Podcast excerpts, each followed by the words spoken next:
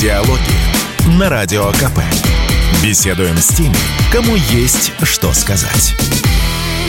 Да, у микрофона Владимир Варсобин, и у нас долгожданная гостья. Сейчас я вот скажу так. Э, если Роскомнадзор у нас главный полицейский на просторах интернета, который ищет э, злодеев и ограничивает неправильные сайты, то есть у нас, как бы это назвать, дружинники, общественные дружинники, которые указывают сигнализируют о проблемах в интернете и, опять-таки, о злодеях, которые видят общество. А, и представитель вот этих дружинников, интернет-дружинников, директор Лиги безопасного интернета, член общественной комиссии Екатерина Мизулина. Екатерина, здравствуйте. Добрый день. Ну, вот вы э, очень заметный человек, особенно в последнее время, когда э, мы все живем в интернете. Это как, знаете, ведь знаете, что в, водители недолюбливают э, ГИБДД угу. инспекторов, так и в интернете пользователи недолюбливают тех, э, кто их в чем-то ограничивает. Вот вы не чувствуете на себе вот эту, в кавычках, любовь интернет-населения? Ну, во-первых, можно посмотреть на это немного с другой стороны. Давайте.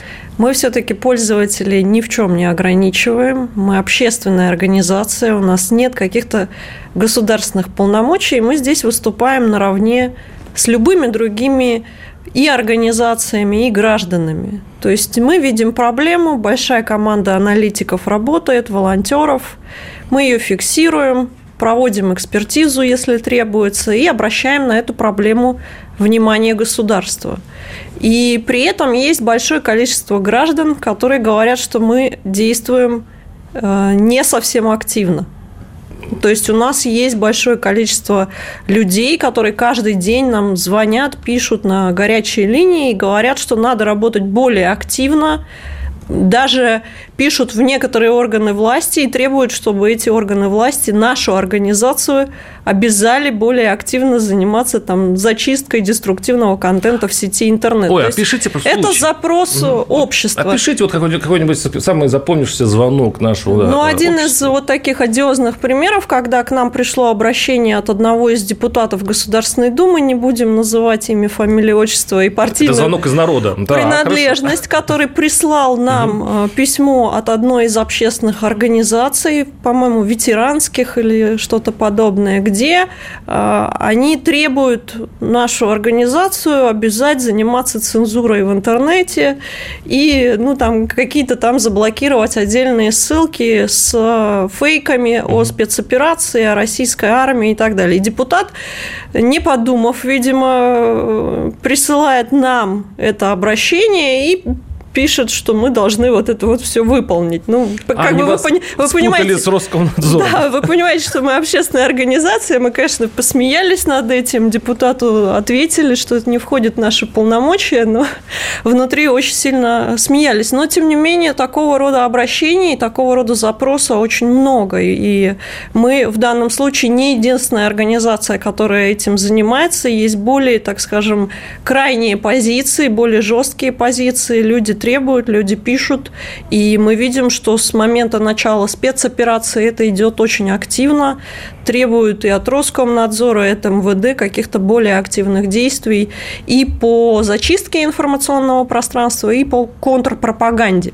Ой, слово такое интересное. Зачистка информационного пространства. Это из э, писем граждан. Это из писем, да? да? То есть это, это цитаты Это цитаты, да. Я просто читаю каждый день то, что От приходит нам на горячие линии, смотрю эти обращения обращения, и, конечно, там иногда интересная лексика встречается. Ну, то есть люди, люди пишут то, что думают, то, как они это видят. А вы объясняете вот такое, скажем так, это действительно так распространено? То есть здесь бывает, знаете, в каждом подъезде старушка, которая сидит у подъезда угу. и ругает весь, значит, весь этот дом, считая, что там живут проститутки, алкоголики, угу. да, вот у нее вот такой мир.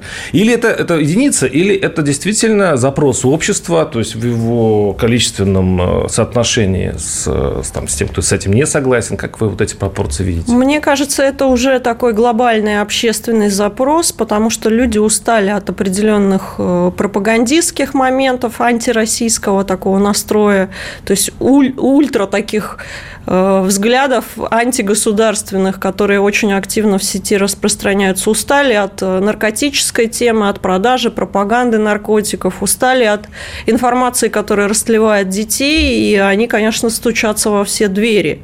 И э, мы в том числе одна из тех дверей, да, куда приходят, куда пишут, обращаются. Если не получается, но чаще всего, если они уже писали в МВД, в Роскомнадзор, там, в прокуратуру, не получили ответа и приходят уже потом к нам часто с копиями вот этих ответов, которые они получили. И да, это ну, некая потребность, то есть люди просят сделать что-то в сети, чтобы меньше такой нехорошей было информации. Ну, мы стараемся в силу своих возможностей что-то делать, на какие-то проблемы обращать внимание. Нравится это кому-то или нет. Мы тоже, э, начиная там с 90-х, долгое время э, слушали альтернативную точку зрения. Может быть, она нам не нравилась, но мы ее слушали. Ну, Сейчас немножко другая ситуация. Тем, тем, кто долгое время был у микрофона в эфире, им придется нашу позицию тоже услышать, послушать и э, жить с этим дальше. Не, я это понимаю, просто получается как, э, в 90-е годы была, допустим, газета «Завтра», были представлены угу. все мнения, и была многоголосица. А сейчас нету? Ну, вот... Э, я не вижу глядя никакого... На, глядя на вас, вы, вот, даже вот, вот я сейчас вас процитирую, вот я в Википедии, которую вы угу. очень не любите. Не люблю. Да, я сейчас вас процитирую. Сначала зачистим Украину от нациков и бандеровцев, а потом дойдем до Гугла и Википедии. Это ваша угу. цитата, да? Так вот, э, в Википедии очень детально описывает э, ваши жалобы на э, тех, кто вот... Э, ну, кстати, вот, не Ду, детально, Юрий Дудь, не детально. Могли, могли поработать лучше, там больше было фактуры, они как-то так очень поверхностно. Поверхностно, да. Я а так... если открывать, например, украинскую версию, там вообще практически нет фактуры, хотя у меня было, например, много достаточно заявлений, выступлений в связи со спецоперацией, с украинской тематикой. Как-то они ваша, ваша ленятся. Работа, да, ваша работа – это найти факт и, и э, написать об этом высокостоящим органам, чтобы они наказали того человека, где вы нашли. Не всегда.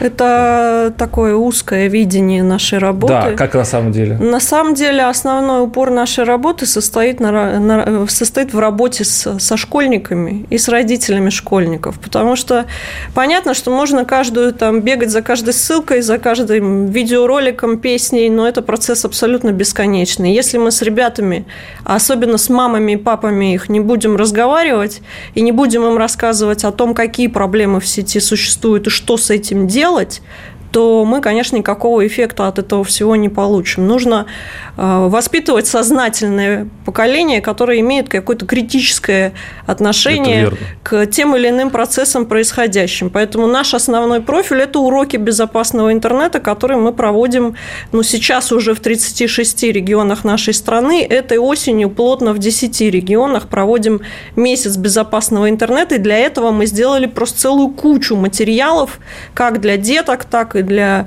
их родителей, чтобы родители сами читали и с э, детьми дома в том числе обсуждали все эти тяжелые темы, персональные данные, общение с незнакомцами в сети, мошенничество, там, травля, да, ну, тем очень много, и это постоянно обновляется.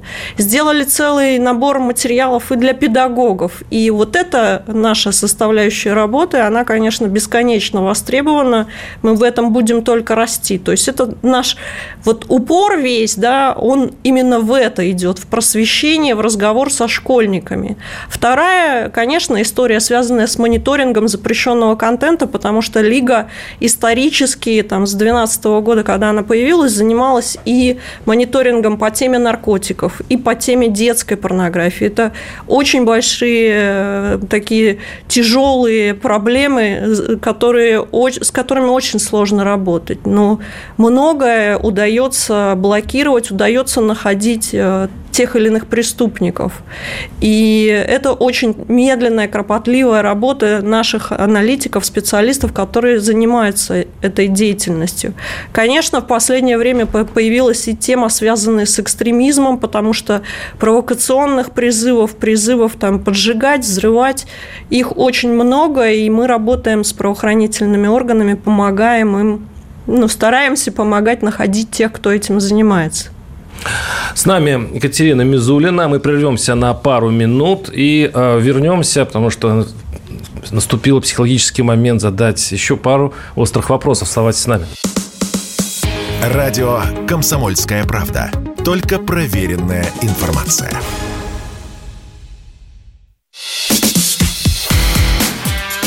Диалоги на Радио КП. Беседуем с теми, кому есть что сказать.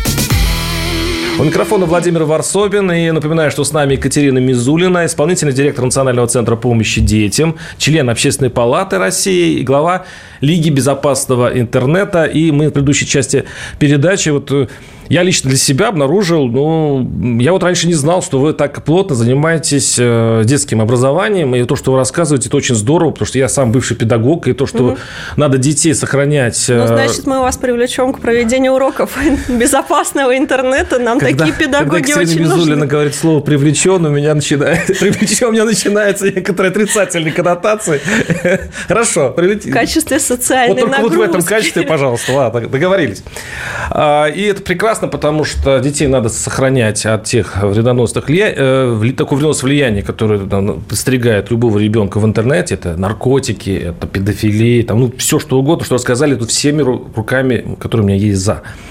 Вопрос, вы очень сказали правильную вещь, критически воспринимать интернет, учить это детей.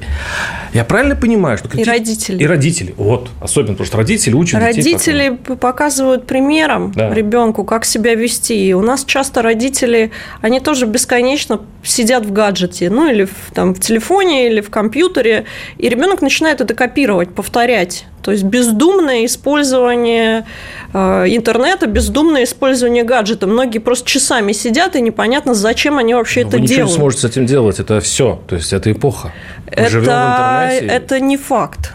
Здесь надо рассказывать об этом людям, делать так, чтобы они задумывались хотя бы на тему того, сколько времени они проводят в сети или используя смартфон, и зачем они это делают, и как это влияет на их психическое и физическое здоровье. Никто же не будет отрицать, что мы пользуемся гаджетом перед сном. Все. А как вы, а это... Вы, простите? Конечно. Ну как, у меня работа идет круглосуточно практически, особенно сейчас в ситуации там, и гуманитарной помощи, и мобилизации, когда наши отделения помогают людям очень активно. Ну как вы тогда вас из онлайна, простите, вытащить в офлайн? Мы все люди, родители, вы нам нажали на нашу совесть. Но а правда. Нет, у меня здесь, дети тоже сидят вопрос... в интернете. Но я же, не, я же понимаю, Здесь вопрос реальность. вообще не в совести, здесь вопрос в психическом и физическом здоровье. Мы пользуемся гаджетом перед сном, мы об этом не думаем. С утра мы встаем какие? Помятые, разбитые, грустные, печальные. Проинформированные. И не, вообще, и не да. понимаем, почему это происходит. А происходит это потому, что свет экрана идет да, и влияет на, на наше сознание. Дофамин продолжает вырабатываться, то есть в то время, когда мы должны спать. И у ребенка то же самое происходит. А вы знаете, что каждый десятый ребенок, он вообще не спит ночью, просыпается несколько раз по ночам для того, чтобы проверить обновления в социальных сетях. Каждый десятый ребенок. Дети, когда мы проводим эти уроки безопасного интернета, они нам об этом говорят прямо. То есть, э, ну, когда молодежь, волонтеры приходят, они сознаются в этом. Девочки говорят, да, мы по ночам проверяем обновления в соцсетях. Мальчики говорят, да, мы не спим, мы играем в компьютерные игры. Но это же влияет каким-то образом. Надо это исследовать, надо об этом думать на здоровье, на вообще развитие а что ребенка. Делать, Екатерина?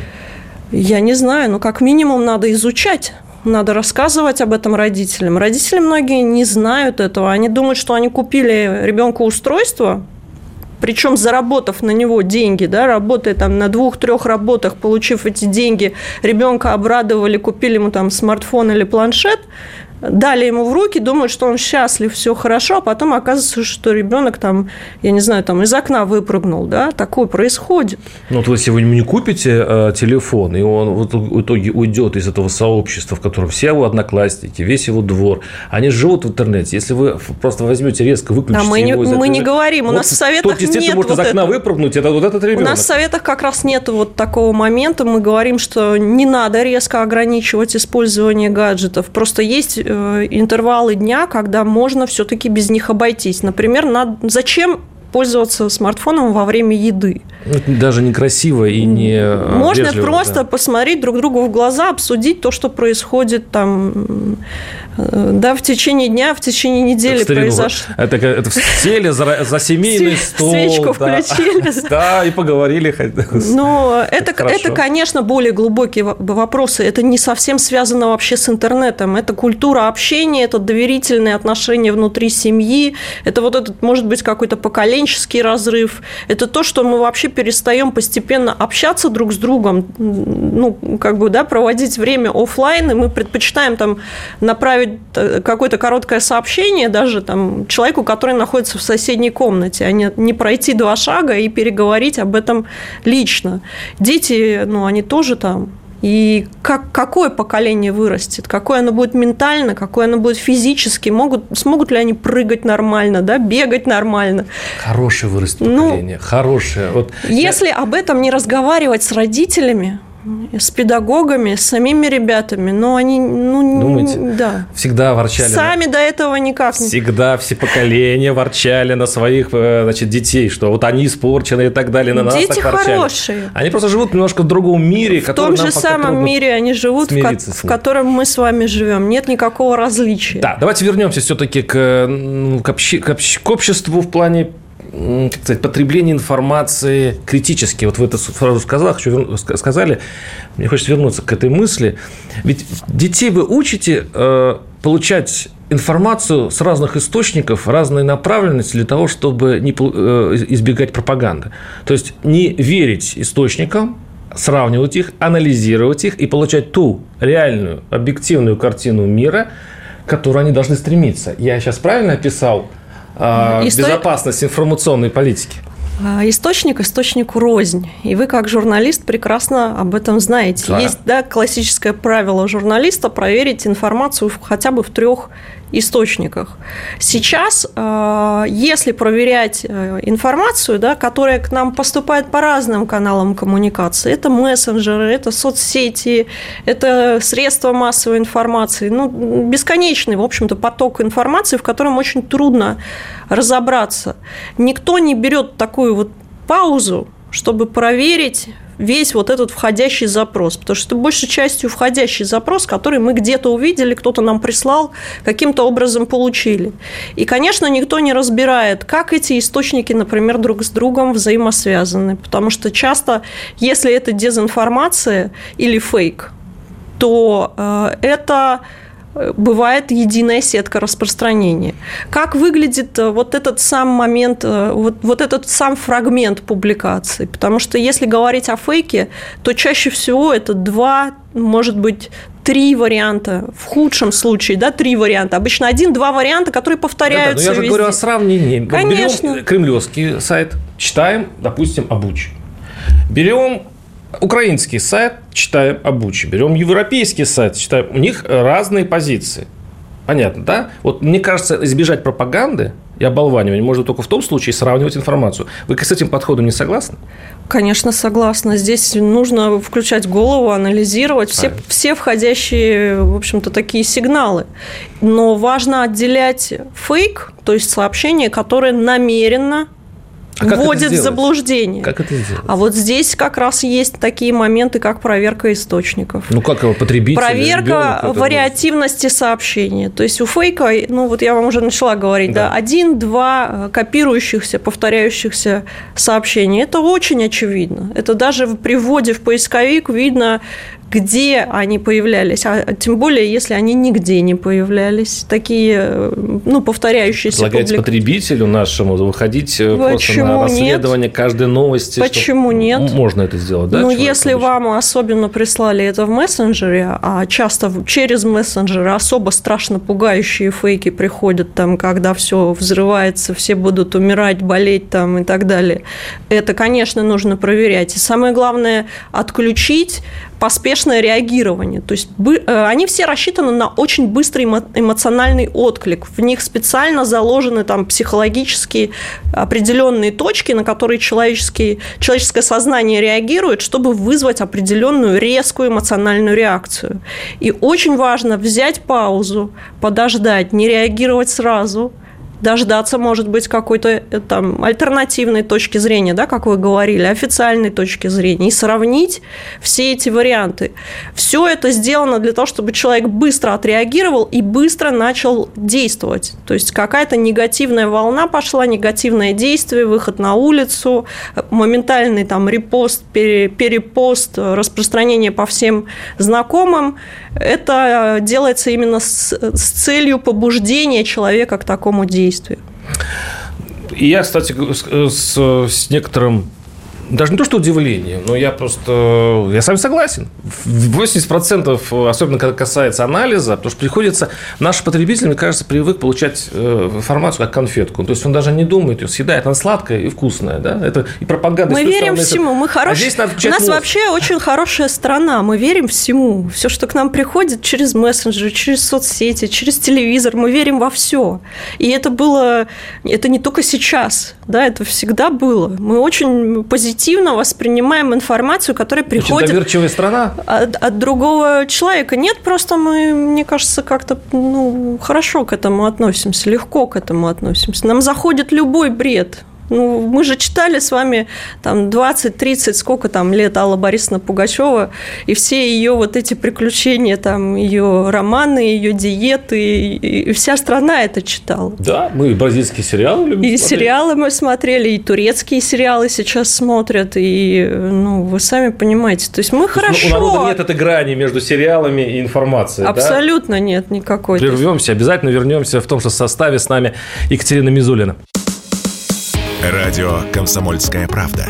Никаких фейков, только правда.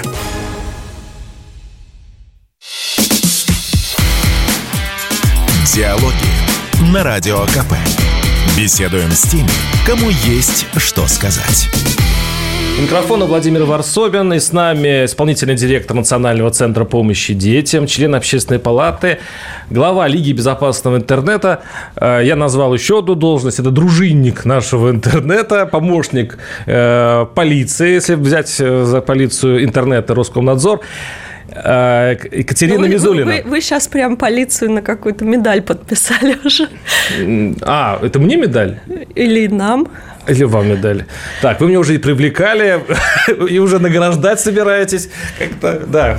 У нас хороший, добродушный Конечно, эфир получается. А как же? Да. Екатерина, ну вот, вот на этом месте, на вашем месте, вчера сидел очень грустный э, Николай Стариков. У него... Ну, конечно, его забанили его, на его забанили буквально вчера, и он пришел мне до передачи, и он ну, гневался, он гневался, э, но очень интересно, странно, потому что я ожидал от него, что он сейчас, вот как вы э, написали в свое время, заявили тогда, что вот дойдем и до Гугла, до Википедии и так далее, мы их всех закроем, а он сказал, нет, не надо закрывать YouTube. Угу. Вот не надо. И удивительно, я смотрю в новостях, тут же появляются реплики депутатов Госдумы, говорят, нет, не нужно, потому что он очень социально значимый, там много тех страничек. Что там социально значимого по версии депутатов Госдумы? Ну как же, там только, там мирные жители, если их, их как-то как отстранить от политиков, они занимаются своими делами, там кто, кто как красит ногти, кто какие прически, там очень много разных женских пабликов, которые,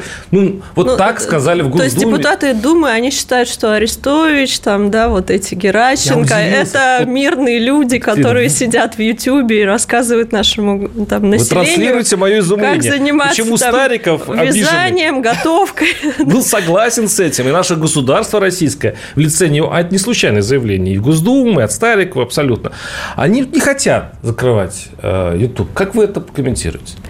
Это такая очень позиция пораженческая, мне кажется. Потому что э, и, и некоторое недопонимание вообще ситуации. YouTube, он ведь не просто так после начала спецоперации включил бесконечную халяву. Реклама выключена, нашему российскому потребителю отлично.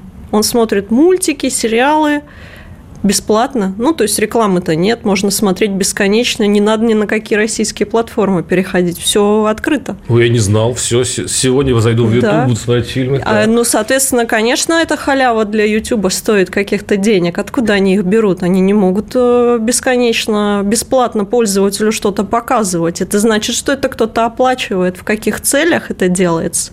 То есть это долгосрочная стратегия, чтобы пользователь российский не просто не уходил с площадки видеохостинга, а туда приходил за этим продуктом.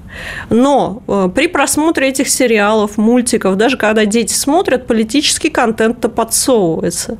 Причем подсовывается политический контент не российской направленности, то есть всех патриотов почти вычистили с YouTube, э, потому что они говорят не то, что YouTube хочет, ну или Google хочет, да, э, а вся антироссийская пропаганда, она там засела. Ее много, и все уехавшие, не уехавшие, закрытые ресурсы, они все в Ютубе продолжают вещать. Ну, То как есть, и украинцы. красную шапочку показывает ребенку там, там или какой-то детский У нас есть такие обращения от родителей. Это когда, реклама политическая. Когда да? ребенок смотрел мультики или когда ребенок э, смотрел там какие-то программы про автомобили, ну, про технику, то, что детей интересует, какие-то просветительские истории, им детям просто подкидывают уже в рекомендациях дальше посмотреть там какую-то антироссийскую ну, пропаганду, в том числе там же очень много видео с насилием, с э, погибшими гражданами, да, непонятно ну, какой страны. Украинская история имеется в виду, да. Да, и это не совсем хорошая вообще история для детской психики, поэтому, конечно, YouTube и Google как таковой, они работают очень глубоко. А наше российское государство, несмотря на то, что цензура со стороны YouTube, она абсолютно очевидна, заблокировали всех ну, все э, СМИ российские заблокированы, почти все патриоты заблокированы. Те, кто не заблокирован, да будут они заблокированы, это, как говорится, немножко надо подождать. Не надо быть наивными, не нужно строить иллюзии. Это не однодневная история, не однодневная кампания, это не закончится сегодня. Ну, а в чем логика тогда тех? И поэтому власти? непонятна позиция государства. Есть все основания для того, чтобы применять технические меры в отношении и Гугла, и Ютуба как такового, ничего не делается, ну и мы сидим, делаем вид, что всех все устраивает. Тина, у меня есть э, один вариант ответа, почему. Почему? Достаточно посмотреть на Рутуб.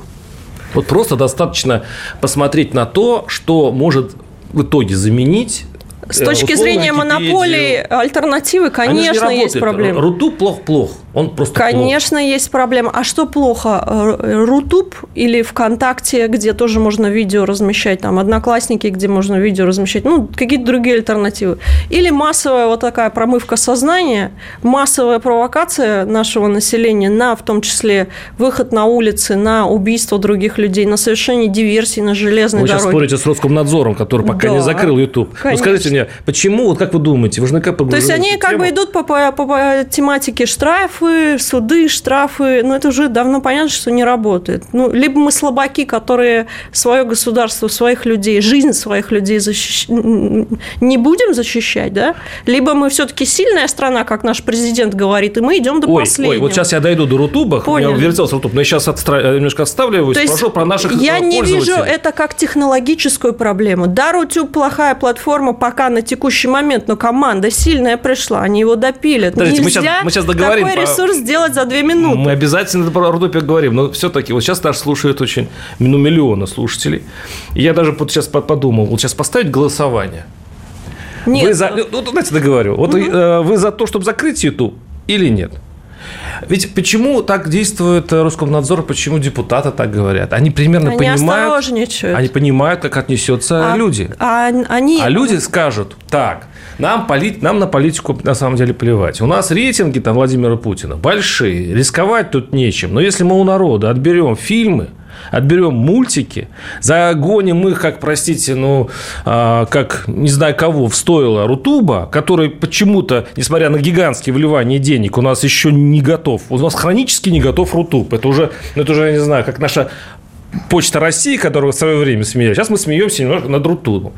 Ну, поэтому они, они боятся, потому что люди, э, которые были аполитичны и смотрели мультики, они вдруг вздрогнут и скажут, так, нас здесь ущемили, здесь, а нас лишают э, теперь самого главного. Потупить вечер, вечером под какой-нибудь сериал из Ютуба, ну, это уже мы простить не сможем. Вот примерно такая логика, видимо, у власти. Вы знаете, люди, они проголосуют и скажут э, свою позицию тогда, когда с ними поговорят на эту тему и объяснят им э, разные э, как бы, стороны вопроса. Если, э, конечно, если люди против, понятно, почему это государство не делает. Но государство с ними на эту тему открыто не хочет поговорить, не хочет им объяснить те или иные моменты, которые глубокие за этим стоят. Об этом надо думать. А государство умеет... А не ждать последней точки, последней капли, когда эта платформа сделает нечто совсем антироссийское, как это у нас случилось с экстремистской метой. Помните, да, когда компания Мета весной этого года сказала, что приемлемо распространять заявления про убийство русских. Это нормально на платформе там, экстремистского Фейсбука и Инстаграма. Чисто фашистская позиция вообще-то, да, разделять нации на хорошие и плохие. Мы ждем такой же истории от Ютуба, когда они скажут, да, это нормально, будем публиковать только контент, который призывает к убийству русских. Мы этого ждем. Мы сейчас не находимся в мирной ситуации сериалов, мультиков, мы находимся в тяжелой ситуации для всей нашей страны. YouTube занимается антироссийской деятельностью, которая направлена на истребление нашего населения. То есть там идут уже провокационные призывы убивать наших граждан, совершать теракты, совершать диверсии. И здесь мы уже делаем выбор не между добреньким, хорошим, позитивным, развлекательным контентом и его отсутствием, а мы делаем выбор между выживанием нашей нации и э, истреблением нашей нации. И когда с людьми вот этот сегмент обсуждаешь, да, и с этих позиций начинаешь разговор, они по-другому это как-то начинают осмыслять. А власть нас умеет вот так честно и, э, и эффективно А надо ее людям? заставлять умение нельзя э, заставить уметь. Этому надо учиться. Ну, надо постоянно надо... подталкивать власть на открытый диалог с людьми. Вот наша задача в том числе и в этом состоит да, не хотите разговаривать, не хотите вы, выходить, закрылись там электронными онлайн-ресурсами в пандемию, классно вам сидеть в кабинетах, да, и проводить все время бесконечные онлайн-совещания. Давайте это остановим, Екатерина, давайте к не... людям выходить, разговаривать. Не убедите народ. Почему? Э, я скажу сейчас, вот вы Facebook закрыли, да, нам Инстаграм закрыли. Экстремистский Экстремистский, экстремистский, ужасная экстремистская вот эта, да, платформа.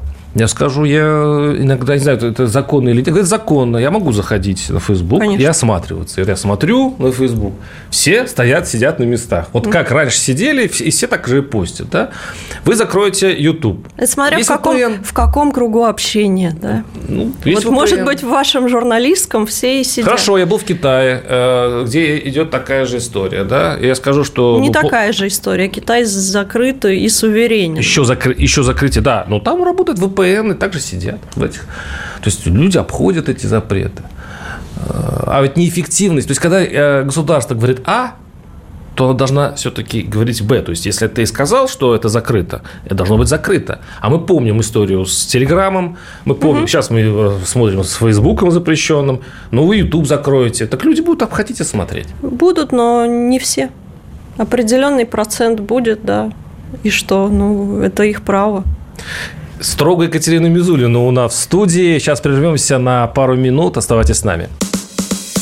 Радио «Комсомольская правда». Мы быстрее телеграм-каналов.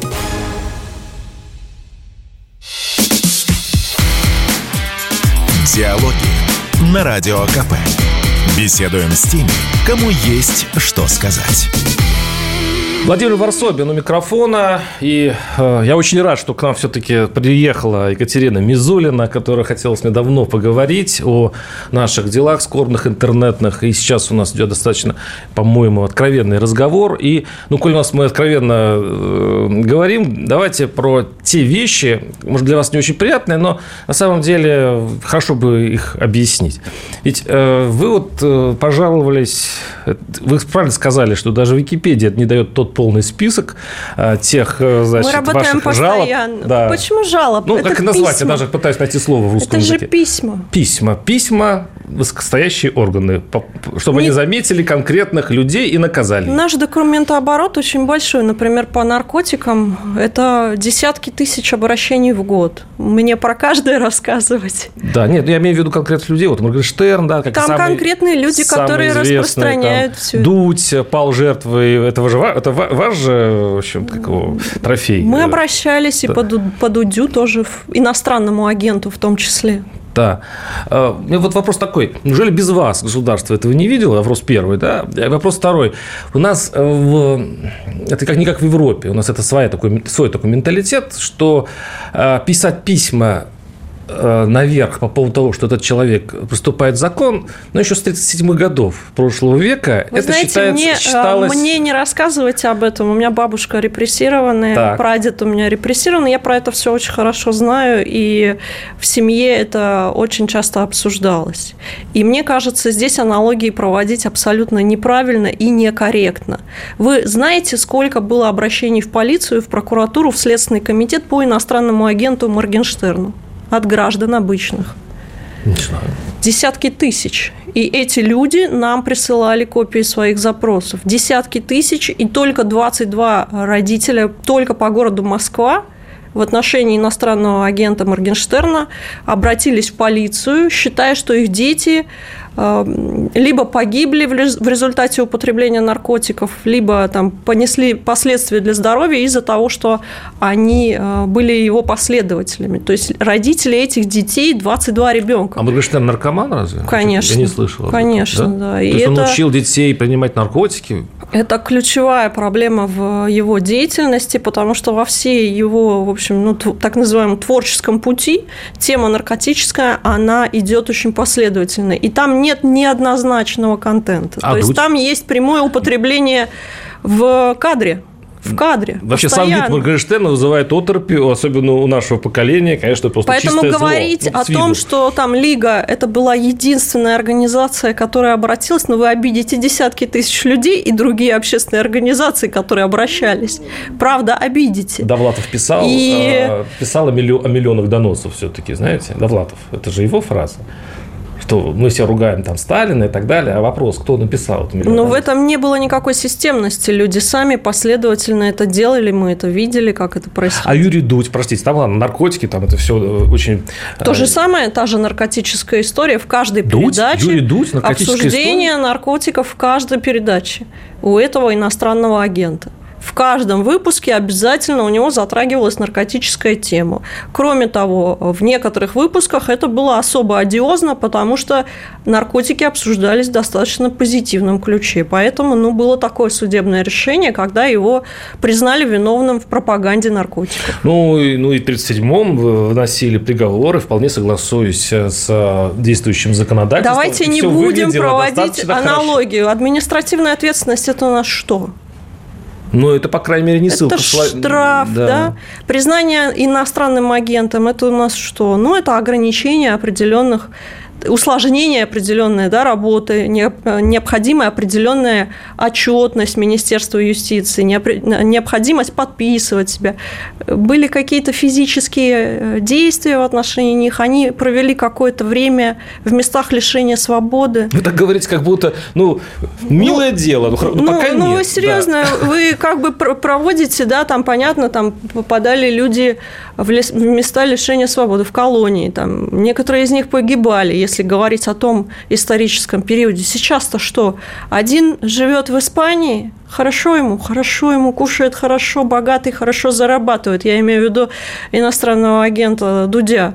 Второй живет в Дубае, продолжает дальше употреблять и алкоголь, и разные запрещенные наркотические препараты. Кстати, при этом еще в своих треках э, про Дубай и арабов очень плохо отзывается, что тоже для него крайне опасно находиться в Эмиратах и это делать.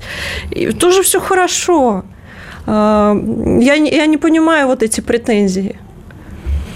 Ну, Заплатили штраф 100 тысяч рублей. Ну, Моргенштерна даже не привлекли к уголовной ответственности за склонение к употреблению наркотиков. Хотя основания такие ну, были. Ну, хорошо. Да, да. Ну, это ваша позиция, она понятна. Э, вот я вашу фразу тоже, я так ходил, все думал.